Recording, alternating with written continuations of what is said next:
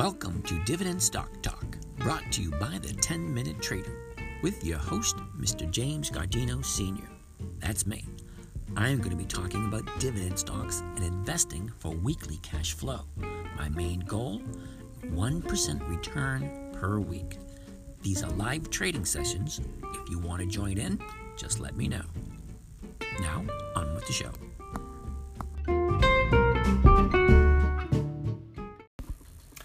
Good afternoon, ladies and gentlemen. This is James from Dividend Stock Talk. It is 3:29 p.m. Friday, May 14th. This is James from Dividend Stock Talk, brought to you by the 10 Minute Trader, where we talk about not only dividend stocks that have been increasing their payments to their shareholders every year for a minimum of 50 years, we're actually actually investing in those companies one at a time to collect a dividend or to collect a little bit of money from the run up, which could be, uh, well, our, our main goal is to gain a 1% return per week. Now, we use a $100,000 account at the beginning of every year, and we try to gain $1,000 per week on a consistent basis. All because just to show you that, hey, it is possible. You come up with the amount of money, and then figure out how much you need to get, and then there you have it. 1% per week is my goal. That's it. Nothing amazing, nothing tragic, nothing, uh, you know, noteworthy or anything to that effect. Just a minor, measly, miscellaneous, or crappy old 1% per week. That's it. All right. Let's jump in, see where we are, see where we're going, and see what's happening. We've got six positions that we've been carrying on for the past couple of days. Let's see what's going on. First on the list is Johnson and Johnson. Let's see what they did last week. Now today is Friday, and options are going to expire today, so we got to figure out where we are, where we're going, and what the heck is going on. All right, so for the last couple of days, here's we dealt with Johnson with Johnson and Johnson. They have a 90-day low of 151 and a high, double high, which is 171, somewhere in that area uh, at the today, high today, and what was that, uh, three, four days ago? Okay, where are we with Johnson Johnson? Let's take a look at the positions we're holding. Now I have a lot of positions with J and J, and apparently we need 170 or above. We need stock to expire or to close higher than 170. She's at 170. 61. She's 61 cents into the money at this moment in time. Later on this evening, we're going to go in and find out what each one of these positions are and how profitable they were because we did quite a bit of positions only just to see how it all worked out.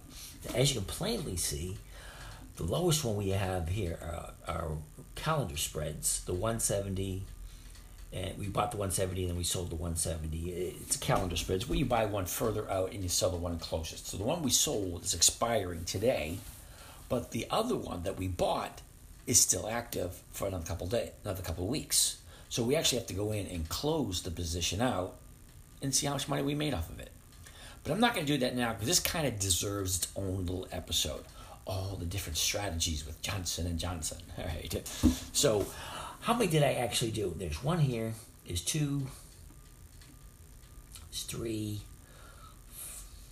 Four five, six, seven. We got seven positions with Johnson and Johnson. That being said, let's jump in and look at the next on the list, which is MRK. Merck. Let's see what Merck's got to do. The last 90 days. Last 90 days, we have a low at 71.68. We have a high 79.47. She's sitting at 78.52, which is not bad, and I'm pretty sure we're going to be out of this today because as long as we sell this at 78.50 or above, as long as she stays above 78.50, we're going to be out of this position.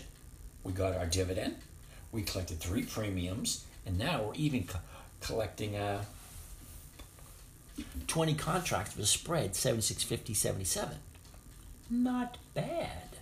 All right, that's not bad. MRK looks good.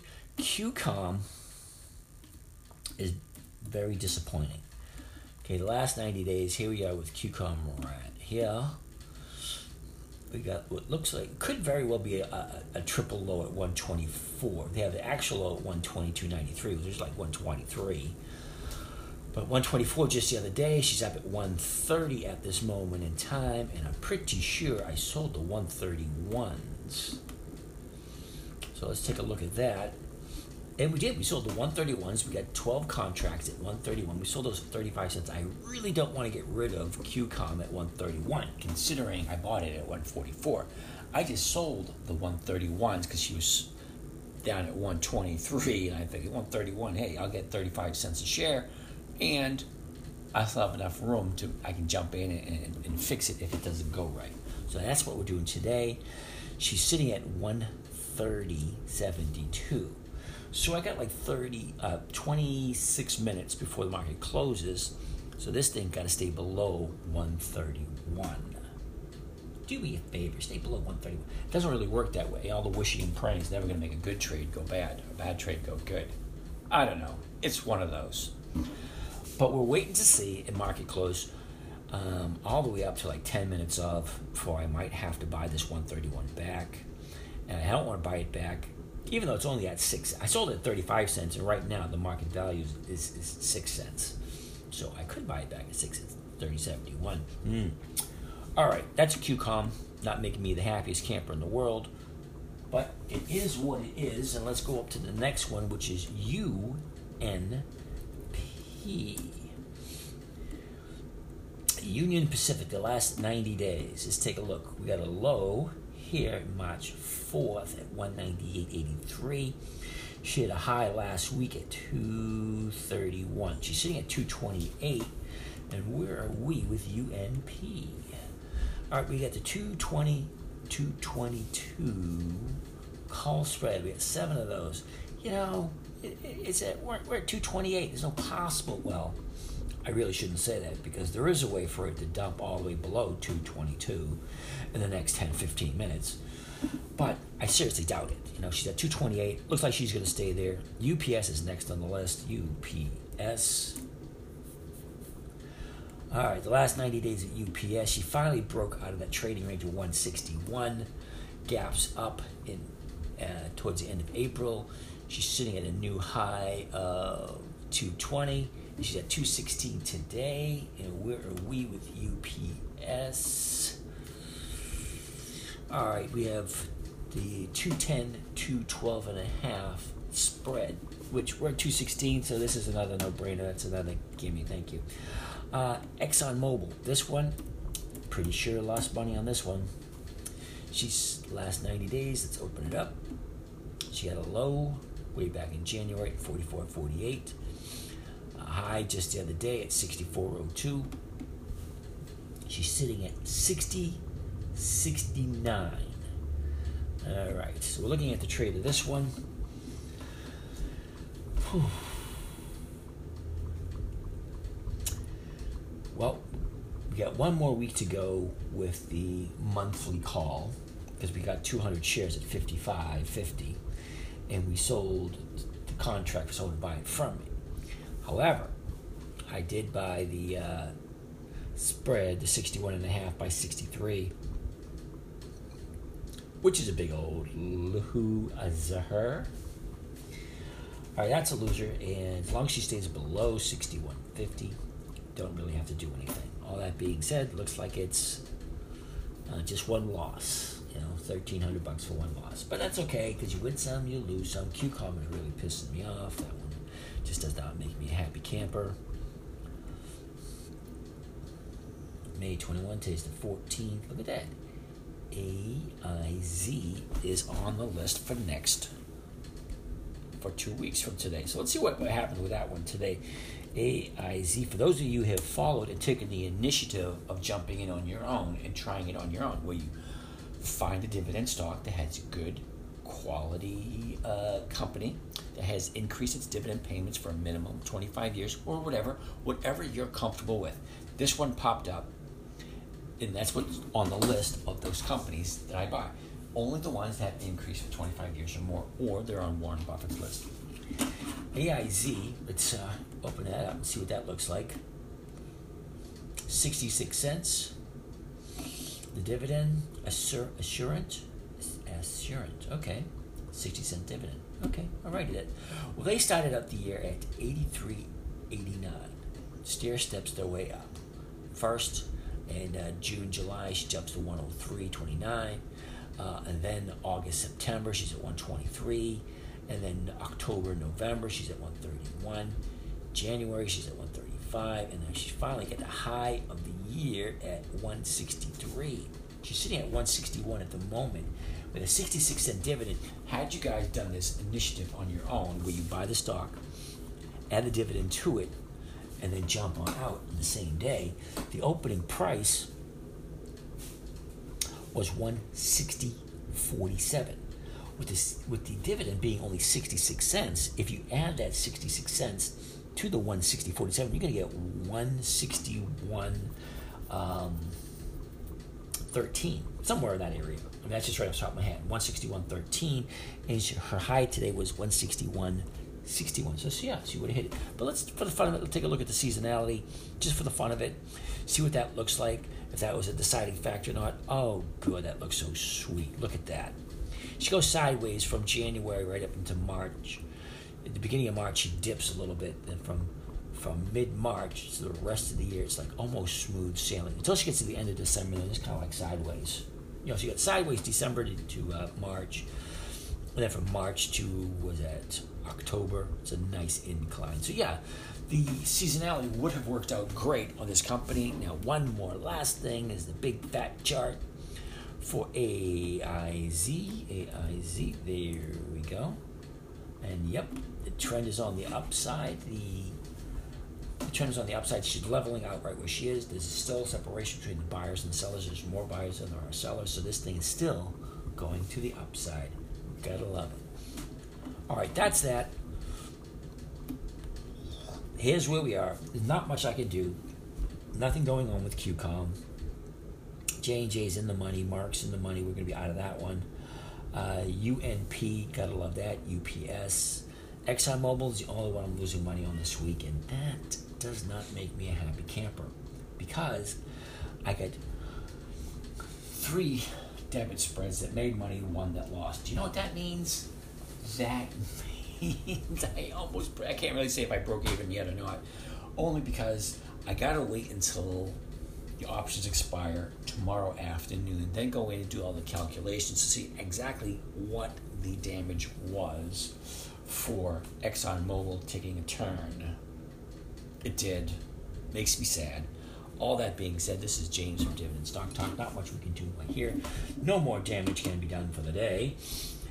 I am going to be out of here for the day, and next week I'm flying back up to the Boston area, going back home, and um, the visitation was fun. Hang out with my grandchildren, hang out with my kids. All that went wonderful, and uh, we're working on a new project. You guys might want to check into my new project. Try to come up with a name with it for it. It's basically you take you lose change, you throw it all together, and then you invest in the stock market using very strict rules. But the main precipice or, or the main reasoning or the main idea behind the whole project is that my grandson is one, and no matter what happens, at some point in time, he'll be 18, graduating high school, becoming a man, or becoming a young adult. I don't know what's going to happen in 17 years, but I know it's coming. And you know what? Every day, I can't say every day because I don't go to the store every day, but when I do go to the store, you know, I still believe in cash. Don't get me wrong, we're moving to a cashless society, or we're trying to. But as we're going into grocery stores, they have what's called the Coinstar in the in the WalMarts and in the uh, what do you call them grocery stores, Stop and Shop, uh, oh Publix. They're trying to encourage people to cash in their change. So what do you do with it? I mean, a lot of people don't really bothered with Coinstar because they take a percentage out. But, but, you have the option of cashing in your change with Coinstar for free. Doesn't cost you anything if you convert your hard currency into digital currency. Now, the digital currency you can do almost anything with. You can take it and transfer it over to your bank. I don't quite know how to do it yet, but I'm in communications with somebody over at Coinstar that will help me go from the where I am to the next to the next uh, logical step in the program. Basically, what it's going to be doing is me. I'm the grandfather, and then Lisa, who's the grandmother, and then on the other side, which is my son's fiance's parents, Tom and Rachel, they're going to be doing the same thing. Just taking our pocket change, throw it in a jar at the end of the month. We throw it into Coinstar. Coinstar, then we transfer it over to my grandson's trading account. Of course, he's only one, so the parents actually are the custodials of that. So they control it, but yet they really don't know what they're doing, so they come to me and I am showing them what to do using the strategies that I am teaching here. Now, they are young, they're in the third, they're um, late 20s, early 30s. So when my grandson gets to the age where he's going to graduate, hopefully he'll get a lot more responsible money wise before that. I'd like to think, you know, share something in common with my grandson. We talk about things and do stuff. Maybe he might be a young prodigy. I don't know. He can't even talk yet. But the whole idea is my loose change, my 35 cents from going to grocery store and buying something, the 83 cents that I come up with, you know, from paying a bill at, Walmart or doing something there. I usually take that change and throw it into a jar. It just sits there. I have a jar that full of change that I've had for decades, literally decades, and I just, you know, I got like five or six jars scattered all over the place, you know, here, there, and everywhere. And it's like even in even in my van, you know, in, in the uh, one of the cup holders is full of change, and now I've started put change in another cup. Uh, needless to say, taking all the change and then depositing it. And with the invention of the, the of the mobile investing apps, you have the option of taking that loose change and putting it into digital stocks, into the stock market, fractional shares. I bought a half of a share of of um, what did I buy yesterday? Johnson and Johnson. I bought half a share. I bought one fifth of a share of Caterpillar. It went up. I sold it. Made a whopping four five cents out of it. Big freaking deal. It's kind of a fun game. Okay, but if I look at the long term, from when I started it on April first, that was my first trade. I deposited the money on March 30th. Funds didn't come available until the 1st of April. So within one month, we're in the second week of May. So that's six weeks. So how far am I between then and now? Okay, I'm averaging around a little bit less than 1% a week in that account. Only because, now I'm saying this only because with a small amount of money, you can't do intraday trading. You can't buy and sell the same stock in the same day. So, an opportunity that just came up with AIZ, like you're looking at now, I got in at the morning where the opening of the day was one, where was it? Was 160.47. I could have got in at the morning at the 160.47 but when it hit its high, when it hit its 66 cent target for the day, which it did do, I can't get out until Monday. Because in order to be able to buy and sell the same day, you have to have a minimum of $25,000 in your trading account. And I'm not going to do that. Because if I do that, I'm just going to sit there and wait for decades upon decades before I earn $25,000 to put into a trading account that I can use. So yeah, they're limiting me, but still, everything's moving forward nicely. That being said, I really should check out and text you guys tomorrow where we go through the numbers and see exactly what the profit loss was for the day. Other than that, this is James from Dividend Stock Talk. I'm out here. You guys have a great day, but be on the lookout for my my pocket change challenge. That's the name I'm using for now until I come up with a better name where we just take our pocket change, turn it into jar at the end of the month, we throw it in. And the nice thing about it is we get to talk with the kids. You know, you know, me, the wife, the you know, the other, the in-laws. There you go, the in-laws, Tom and Rachel. I get to sit there and chat with them and say, hey, this is where we are. What do you guys think? And, and we'll go from there. So the six of us will get together on a monthly basis, every single month, and we'll communicate. Yeah, hopefully it'll bring us closer together because you know everybody's cool with each other we all actually literally like each other.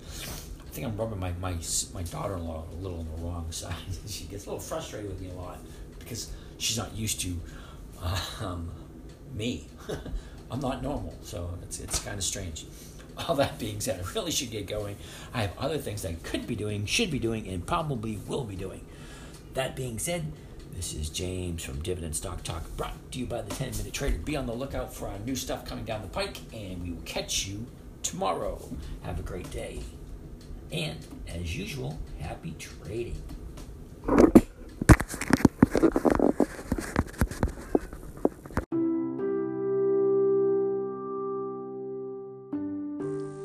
Well, that wraps up another session. I want to thank you for joining us. If you want to follow along with some of these live session trades, let us know. If you have any questions, we can get back to you. And have a great day.